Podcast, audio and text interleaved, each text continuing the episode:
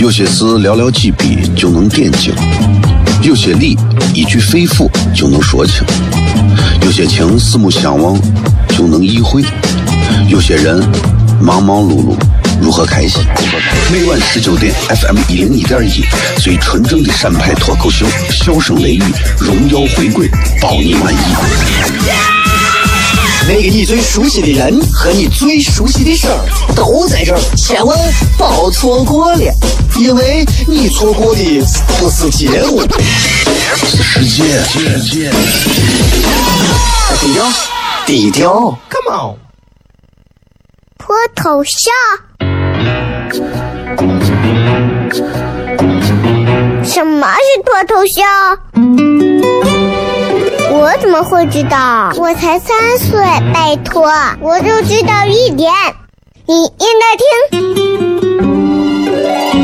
笑声雷雨，哈哈哈哈哈！因为这就是脱头像。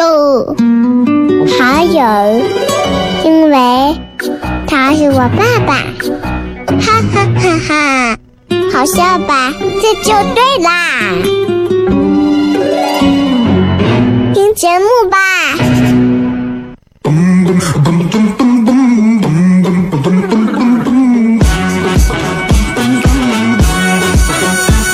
Don't know when you're going home, but your friend could come along. Thinking why not? Baby, why not? I'm looking good, don't wanna blink.Mirror tells me I'm a king. I'm thinking why not? Baby, why not? Oh, take a sip now. Take it down now. Say I. Oh, do you dance now? Sing it loud with me right now. Say I, say I. 好了，各位好，这里是 FM 101.1 陕西秦腔广播西安论坛。周一到周五晚上的19点到20点，为各位带来这一个小时的节目笑声雷雨。各位好，我是小雷。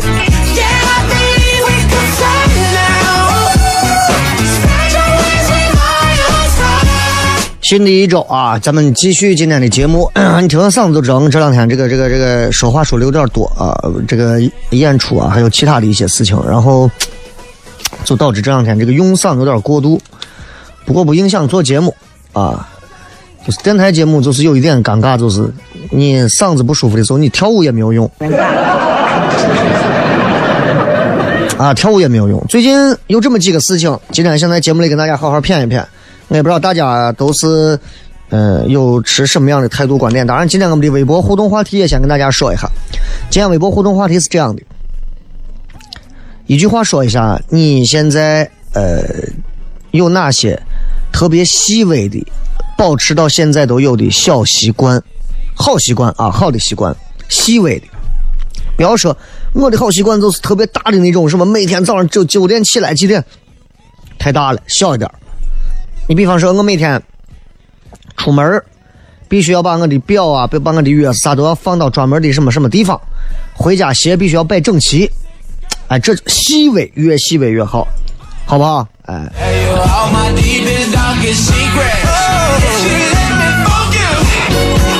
有时候打开网络就能看到很多形形色色的新闻。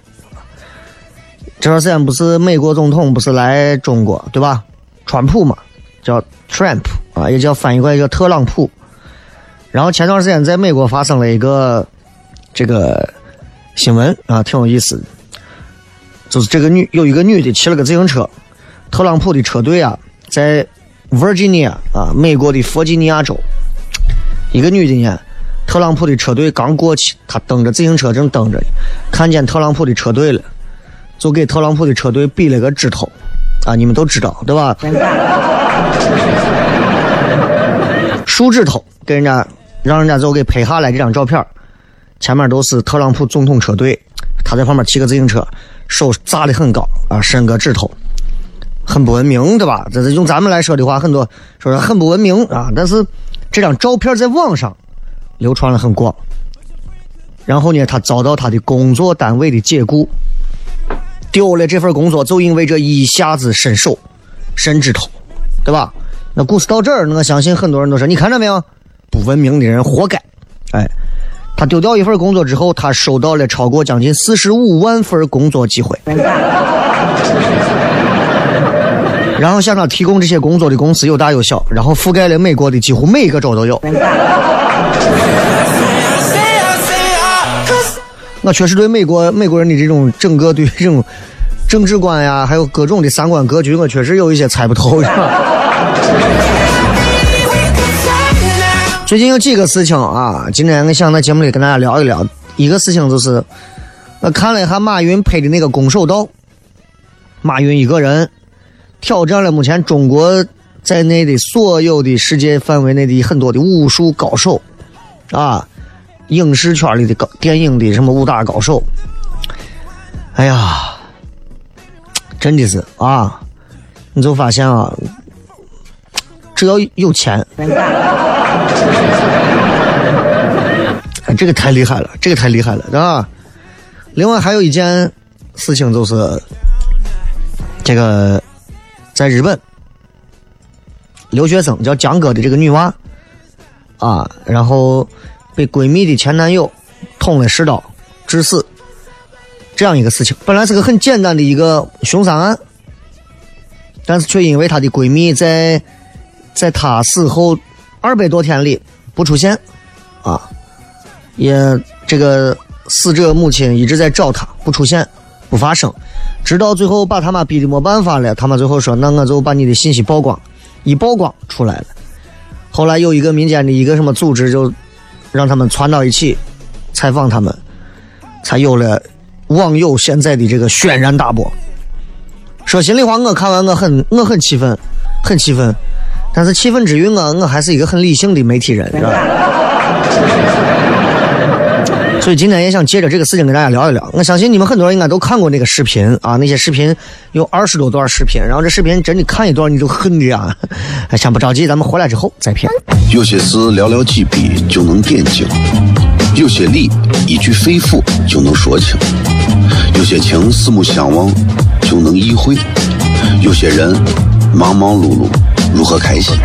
每晚19点 ，FM 101.1，最纯正的陕派脱口秀，笑声雷雨，荣耀回归，包你满意。那个你最熟悉的人和你最熟悉的事儿都在这儿，千万别错过了，因为你错过的不是结果，是世界。低调，低调 ，Come on， 脱头像。什么是脱头像？我怎么会知道？我才3岁，拜托，我就知道一点。你应该听，笑声雷雨，哈哈哈哈！因为这就是脱头像。还有，因为他是我爸爸。哈哈哈哈，好笑吧？这就对啦，听节目吧。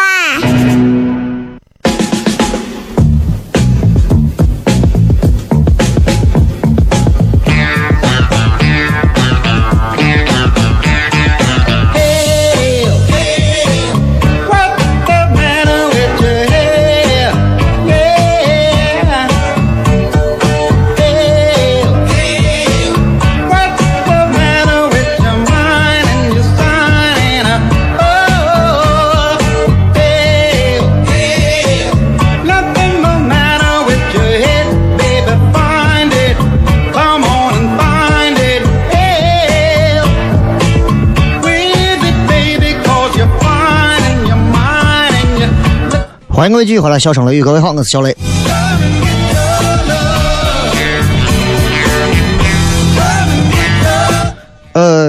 今天确实是想在节目上跟大家聊一聊这个事情，因为现在刚好礼拜一，然后这个事情其实已经有一段时间了，然后我一直在关注，然后前段时间在网络上出现了一个叫局面的一个视频，然后开始采访这个案子呢，其实很多朋友应该知道，但是还有人不知道，简单的说一下，是在去年的10天前，2016年的11月3号，一个青岛的女留学生叫江哥啊，然后在日本他租住的这个公寓门口被杀了，凶手呢是他的室友，所谓女生当中这叫闺蜜嘛。哎，就这个词现在真的害怕的很，谁说这是我的闺蜜你小心，对吧？是他室友也叫闺蜜吧，啊，叫刘鑫，不是乱谈的这个啊，不是这个。这个刘鑫的前男友，然后发生的时候呢，刘鑫跟这个蒋哥走受害的这个啊蒋哥两个人一起到门口，但刘鑫先一步进的门，所以他幸存，蒋哥是在门外被杀的。这个事儿到现在已经过了一年了，374天。然后呢，最近这几天，死者蒋哥的母亲最近把这个事儿可以说又推到风口浪尖上了啊。在案发前，大概这个情况很简单，其实事儿很简单。就这个刘鑫跟她的男朋友叫个陈世峰啊，发生矛盾，俩人本来同居，搬出来，搬出男朋友的家，找到自己同乡的就这个受害者蒋哥的家，说你不行把我一收留，我从他那搬走了。很多情况下这种情况经常发生，对吧？俩一对闺蜜，一个跟男朋友住一段，发现男朋友实在是这不行啊，搬出来找了一个自己觉得能搞得定的闺蜜过来把自己一收留，所谓的收留啊。然后案发当天下午呢，这个事儿更简单，其实他前男友刘鑫前男友找到他俩说咱俩复合呗，刘鑫说我不，拒绝了。然后呢还跟他的收留他的这个蒋哥，就是最后这个受害者，两个人还发生了几句口角。最后这个刘鑫呢，咋说，就是蒋哥为了保护他还说要报警啊，就因为这事情几个人还吵。晚上下班，这个刘鑫呢就害怕男朋友他前男友又寻他的事儿，说你能不能在车站等我一块回家。蒋哥就说可以没问题，还给他专门买的馄饨带回去啊，大概这么个事儿。然后案发的时候呢，这个陈世峰呢就继续来找刘鑫说复合。蒋哥说那你就先进屋，就阻挡他进，就不让他进，结果最后被刀捅了10刀，脖子啊胸口啊刀刀毙命，失血过多死了。那刘鑫一直躲到门里头，反正没有开门啊，安然无恙，就这么个事情。然后这件事情其实很简单，杀人偿命嘛，对吧？但是这件事情本身发生完之后的所有的事情，都会当你重新去看这一年的事情时候，你会发现很多让你觉得不可思议的地方。案发当天，这个蒋哥他妈知道这个事儿之后整个崩溃，联系他的这个室友就是刘鑫。刘鑫就说阿姨我不知道该怎么回复你，对不起。案发过了3天，这个刘鑫发微信说事情解决了以后我再也不会见你啊，再也不会见你。甚至还声称就在微信说的嘛，就是你要再报这种新闻我就停止协助警察。然后到了大年初一的时候，11月嘛，到大年初一就这个月换了个新头像，朋友圈还发的美漂亮自拍，其乐融融过年。然后过了200多天，这个刘鑫一直就躲着不见蒋哥的母亲，不见，最后没办法了啊！这个蒋哥他妈实在最后逼的没办法了，在大街上发传单，靠路人的力量最后找到他一家人。然后到了今年的5月份的时候，刘鑫他爸啊就威胁他妈说我要起诉啊，直接就说了很多的脏话，说你闺女对吧是命短，根本不是为了我闺女才咋的。到了8月份的时候，刘鑫跟这个母亲在记者的安排下见面。从这之后所有的视频都有记录，大家可以去看啊，什么都有，我相信很多人是看过的。然后我今天回过头来重新在看这个案情的时候，其实我会发现我其实特别觉得都能理解，就是说你刘星躲在这个屋子里头不出来，害怕被伤害，我能理解。人嘛，面对生死，对吧？躲一下都能理解，本能，对吧？你遇到啥问题，先想着找闺蜜，能不能理解？能理解，小女娃嘛，对吧？你遇到了所有的事情之后，然后第一时间你也没有出来挺身而出，各种你不管是恐惧、担心、害怕各方面的事情，我都想说，其实都能理解，就是事情发生的时候都能理解。哪怕你说你跟他关系非常好，再铁能在关键时候替朋友出来挨刀子的，那毕竟是少数，毕竟是少数。其实有时候你想一想，很多人说呀，我们国家经常说我们社会啊倡导大家见义勇为，我反而觉得不要倡导那种没有脑子的见义勇为，对不对？蒋哥这个女娃可能是一个比较就是咋说特仗义的人，但是其实回看这200多天发生的事儿，我觉得她这个仗义，如果她知道她闺蜜是这么个东西，我估计她就不会这么仗义了。所以回过头来说这个事情，其实我都能理解这个刘鑫在之前发生的所有事情，但在这个闺蜜蒋哥不在了之后，她所表现出的所有的一切，真的导致所有网友的可以说是轻一边倒的唾骂，并不是来自于说她懦弱胆怯都不知道替闺蜜挡刀啊，不是这个，而是她之后做的所有的事情。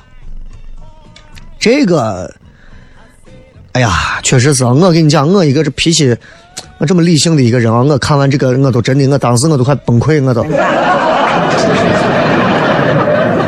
就很多人应该跟我一样，每次看到就这个刘鑫在这个视频里头接受采访以及跟他妈互动时候的一些对话，能气得发抖，你能感觉到人性的那种冷，就人性里头有一些那种卑劣的下限啊，一次一次被刷新。现在已经没有人在骂马蓉了。其实我现在我也不想探讨人性，我觉得咱们都不要在道德层面上去说别人，因为谁不见得比谁道德高，是吧？但是我就说这么几个事情，就刘鑫这娃好歹也在日本对吧留学，哎，咋能是个这样子吗？你知道视频里头有一段，就这个蒋哥的母亲啊，我觉得这个女的我真的很佩服，单亲啊，可以说是单亲妈妈，唯一的女儿死了，一个人硬憋着多少天，我都感觉她随时都能掏刀子要把这刘鑫捅死，但是一直强忍着，保持着一种大度长辈的一种风度。问刘鑫说，那刘鑫，我不怪你啊，那你以后会不会去看我？然后刘鑫就哭着说，那以后一定经常会看你。结果他妈后面又补了一句，你多久来看我一次？刘鑫直接就挂了。就这个女娃脑子里可能就觉得，她答应这么一句话，我以后会经常看你，就像是咱说，哎，小磊没问题，有空咱经常吃饭，对吧？我们谁也不会把对方讲一下。很多人就跟说，小磊，咱下回一块吃饭。好，我从来不会问下回是啥时候，你说清楚。但在这样一个特殊的时候，他妈就多问了一句，你说会看我对吧？多久来看我一次？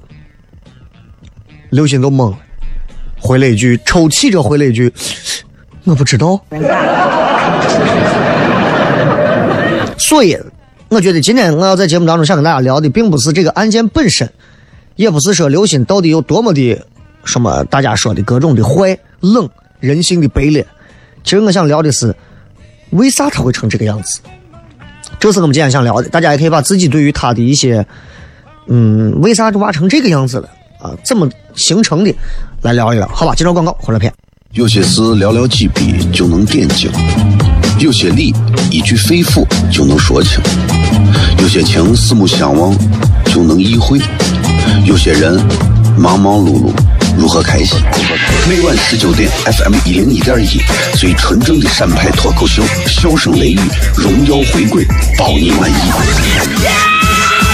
那个你最熟悉的人和你最熟悉的事儿都在这儿，千万别错过了，因为你错过的不是结果，是世界。低调，低调 ，Come on， 脱头像。什么是脱头像？我怎么会知道？我才3岁，拜托，我就知道1点。你应该听，笑声雷雨，哈哈哈哈哈。因为这就是脱口秀，还有，因为他是我爸爸，哈哈哈哈，好笑吧？这就对啦，听节目吧。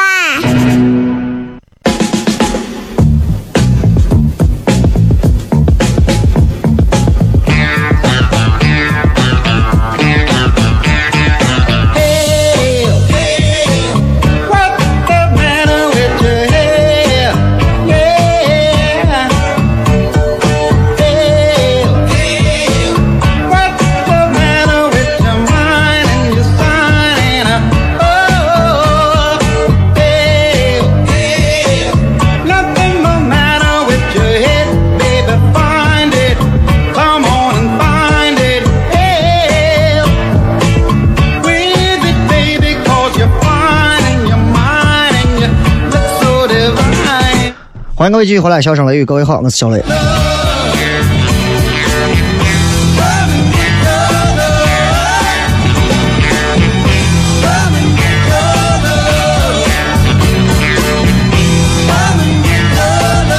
今天我们想跟大家聊一聊关于这个江歌案的这个背后的一些事情，因为最近确实是，包括你看我自己连微信我也没有发这个事儿，虽然我其实对这个事儿其实真的还有很多看法，但是我不想发这个蹭这个热度，尤其是我要发一个什么，比如说刘鑫你去死吧这样的话，肯定有很多人会点赞，对吧？没有必要啊，没有必要，对吧？这个就是、聊一聊为啥这个女娃会是这个样子。其实像她这样的人，在生活当中我不能说比比皆是，但是你根本不知道这样的人会藏在哪儿，因为你不可能突然发生一件这个事情能看清一个人，对吧？很多人说。只有发生事儿了，你才能看清人。平时说再多，我都是扯淡。我跟你说，真的。谈恋爱如此，工作如此，交朋友如此，做人也是这样。吹的天花乱坠的人，不可能咋？哎，你看在外头我越是咋呼的，我跟你讲，你咋这皮杆看打你的，越没啥，越是那种恨的角色，连话都不多说。就是这样，所以遇到事儿你才能看清这个人到底怎么样。真有事儿了，爱你的人会追着你，不喜欢你的人，不是真爱你的人，早都逃开了，对吧？在采访当中，刘鑫有一句话说了这么一句话，哎呀，应该具体说，刘鑫每句话都能扎到我心里，你知道吧？啊，因为我接受不了一个女娃一边抽泣着一边说不了一句人话的样子，但是我还是强忍着我的这种愤怒继续看这个视频。他当中说了一句话，就是这个记者、在正常情况下还算比较客观的在说你之前发这个话，作为一个旁观者来讲，我确实觉得有点过分啊，你怎么看这个事儿？然后这个时候刘鑫说这么一句话。说我都已经认识到自己错了，你还要我怎么样？你们听一听，这是一个在日本已经留学多年了。这个话的潜台词是，我知道我自己错了，那就可以了，我不用跟你们道歉，人又不是我杀的。但是你知道有句话叫。我不杀伯仁，伯仁因我而死，对吧？这个女娃没有想过，那是因为你而死的一条人命，哪怕是个路人，对吧？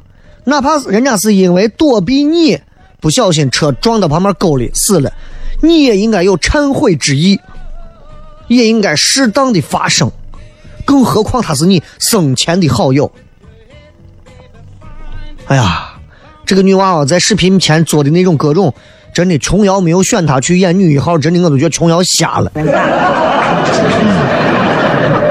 视频里头又还有一个，就是这个蒋哥的母亲非常痛苦，拿出蒋哥那手机上蒋哥的一段背诵说日语的一段视频，就放着给刘鑫看，刘鑫一边哭泣的一边过去，就是很话剧表演的那种夸张，用手想要去抓着手机里的那个蒋哥，然后一边说着这是他最喜欢穿的那一件风衣。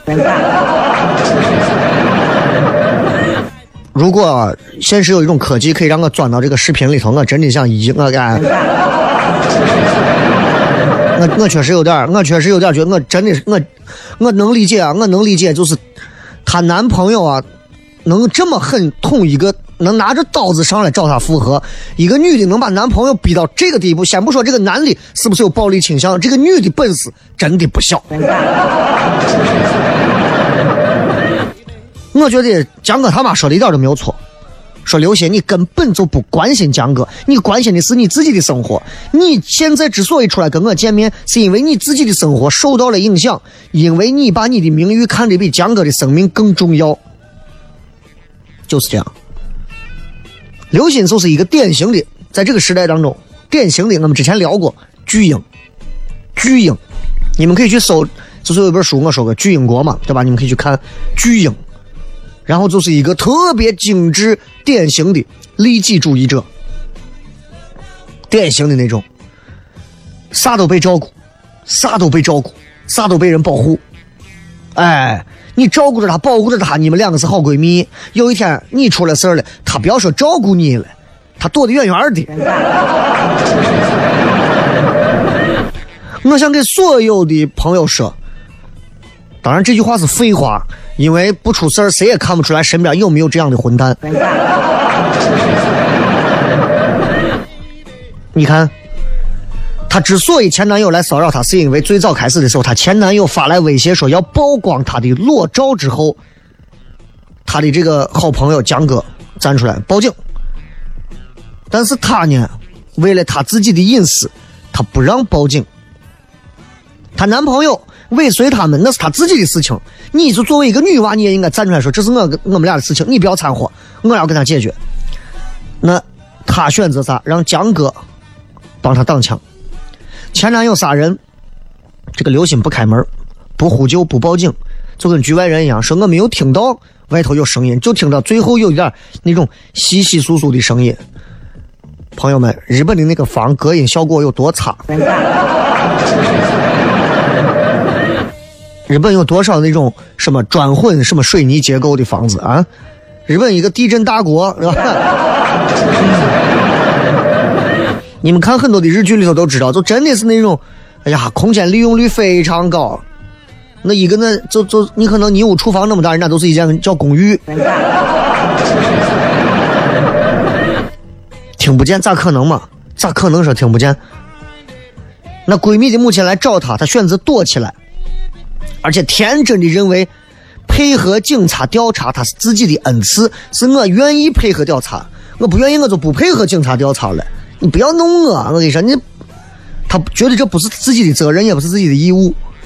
真的，这学校的学啊，真的。然后跟蒋哥母亲采访过程当中，就刘鑫一直给人的感觉就是只要自己的苦表演足够真实，应该就能取得所谓的原谅。猜不透啊！我敢保证，就算到现在，真的网络上已经是骂声一片了，骂声滔天了，他都觉得自己没有多大的错，还认为自己有无辜的地方。其实，在任何一个举动当中，但凡在哪一个环节上表现的不那么自私，事情都不是这样。我跟身边的朋友在聊，包括我跟我媳妇在骗，我说如果我是刘鑫你是刘鑫会怎么做，我每个人说了一套办法，可能都有自己的风格特点，但是我觉得事儿都不会是这样。你看，我就说，如果我是刘鑫，我身边我的兄弟、我的闺蜜因为我的事情死了，我直接过去跪到他爸他妈面前，我说第一，我兄弟为我死的，没有啥说的啊，我的命现在是你们的，是他的，那要杀要剐要打要骂你们随便，今后你们就是我的父母，你们就是我的爹娘，我今后这辈子除了我爸我妈之外，我要对你们尽孝，我不能让我兄弟白死。所以你知道，就是表达态度一种真诚，我觉得这是一个做人基本的一个，有的人真的不懂这么做吧。所以当刘鑫一次一次选择逃避，选择躲到自己的世界里头，最后这个事情就演变到现在这么不可收拾。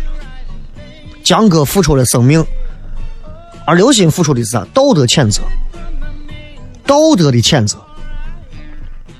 所以刘鑫的这个做法，在我看来，我觉得这不是一个成年人的做法，就好像是啥？就好像是一个碎娃，不小心犯错，家长摸摸头，哦，错了，哦，错了，你不小心把人弄死了啊，下回不要再下回。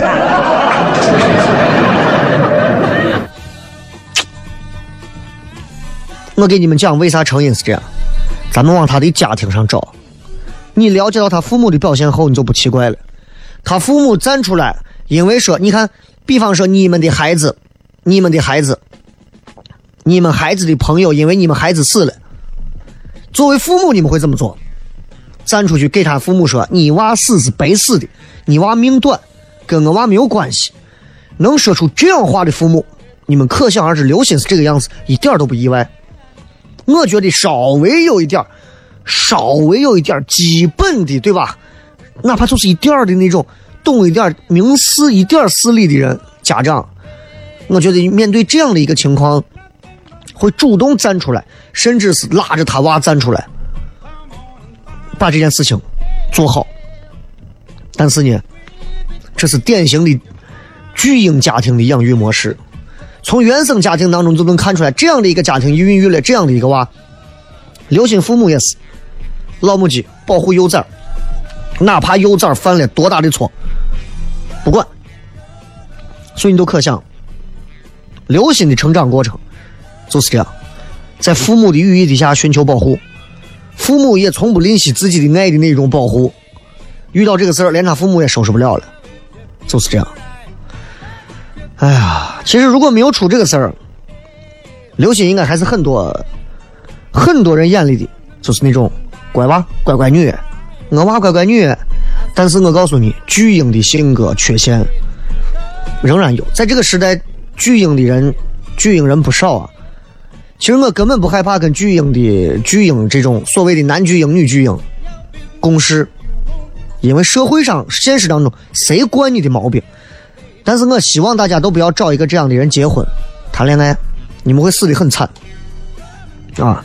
因为他们共同的表现是，第一个极度自私，非常自私；第二个自我为中心，啥都要以我为主，我不管别人，我相信我，万事皆为我而备，把自己的事看得比天都大；第三个就是根本不在乎别人的感受和利益，药家心，典型吧？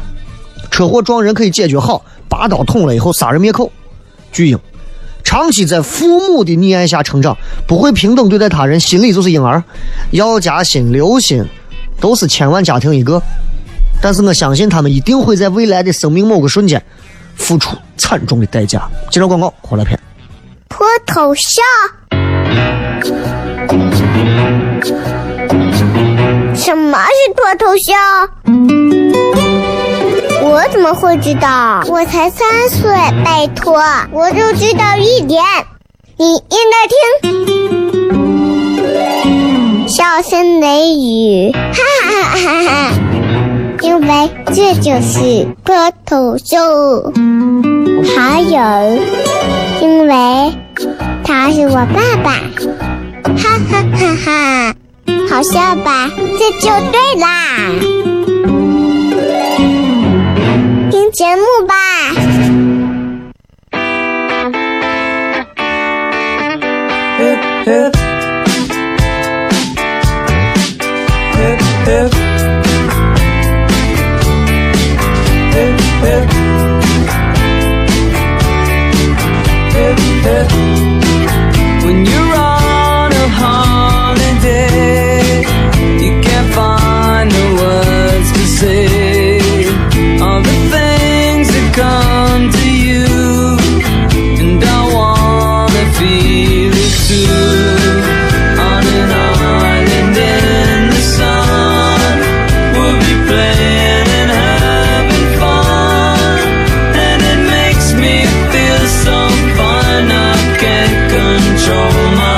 欢迎各位继续回来，笑声雷雨，各位好，我是小雷。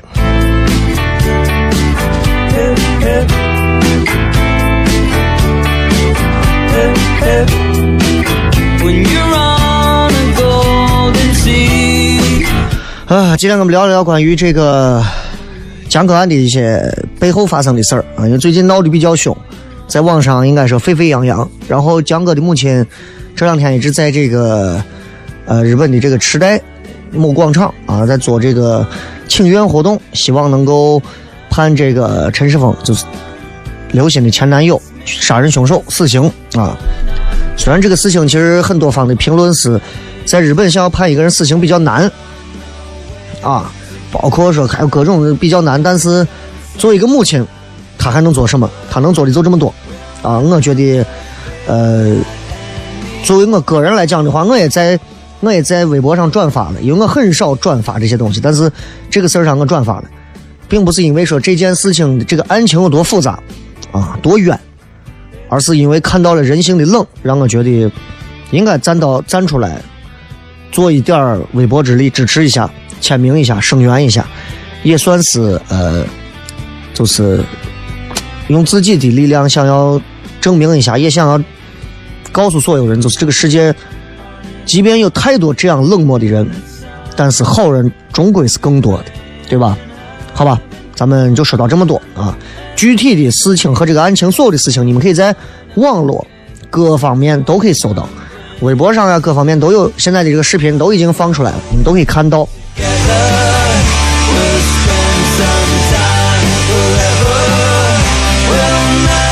我们来看一看各位发来的好玩留言，好不好？今天说的是一句话，说一说你坚持过那些细小的好习惯啊，看一看。这个贷款说每天都上厕所，一个人管上厕所叫习惯。那我想问你，你把啥叫本能？用手说坚持一个月不登 QQ 微信，一个月不登 QQ 很容易，一个月不登微信，在目前来讲的话，你一个没有朋友的人，你还需要保持那些好习惯干什么呢？哈喽说坚持每天上班走路去，走大概40分钟，佩服啊佩服。不管现在西安雾霾多少，不管怎么样，你都坚持在为西安的环保做贡献。打亚飞说坚持记账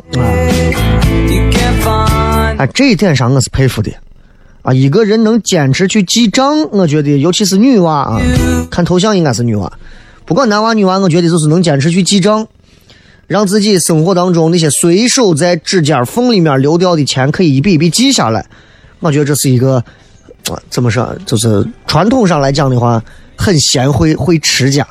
哎，从这个经济学的角度来讲的话，这真的做了一非常好的一个线性记录，其实这特别有用，尤其对于生活当中，你通过数据，不管你所谓的大数据小数据，去看你这一个月花了啥，花到那儿，你看淘宝就是这样做起来的啊。再看这个乔喜詹舍，我坚持的好习惯就是看余额，就是天热的时候看吧。小小说我的就是坚持早起，多早啊，一般来讲山里面庙里的和尚一般都是在4点4点半起来以后要诵经，你几点？12点也是早起。思密达说吃西瓜不吐籽儿啊，我想问一下，这叫什么好习惯吗？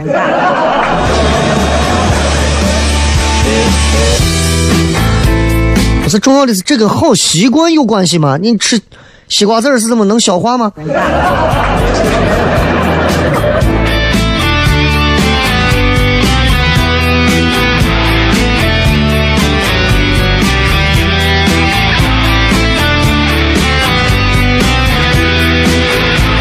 再看啊，这个水井海棠是每天早晨起来喝一杯温水，这个也挺好的啊，说明你我到现在为止，你看不是炉子就是还通电着。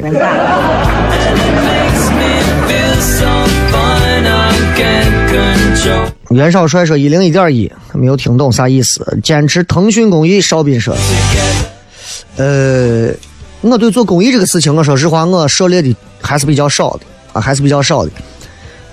我觉得唯一做的几次，我认为还算是比较公益的事情，就是去监狱演出啊，然后别的就没有啥了。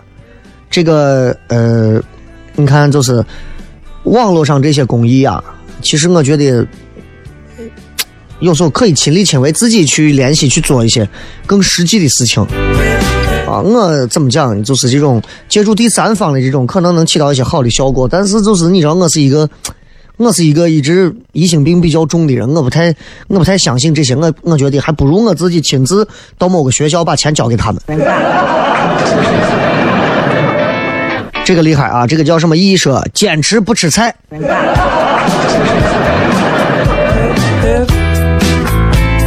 可以。这个是我坚持不给别人找麻烦。当你学会不给别人添麻烦的时候，你的生活就只剩下别人给你添麻烦了。说这个事，手机格雷票据算不算？还有买完东西装的袋子，我家里有好几沓，我觉得我用得着。咱们说的是细微的好习惯，不是怪癖，好吧？路子说自己饭碗的饭，即使吃不完，给别人点，也要最后把着碗边把最后一口吃了。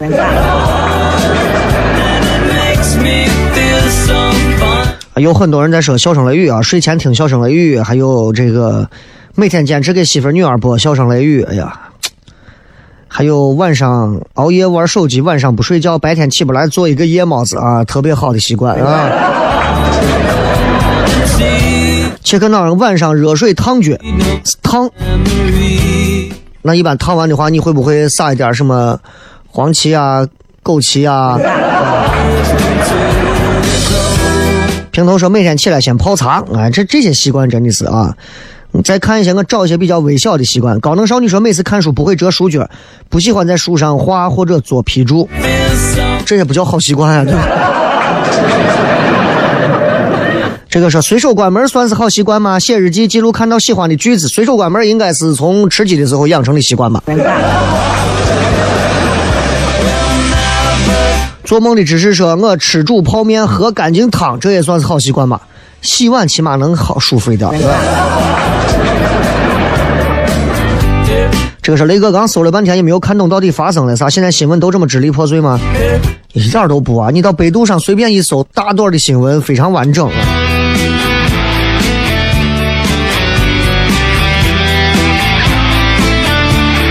很多人说喝水的啊，坚持听小雷的，坚持单身的，你们这都叫好习惯吧？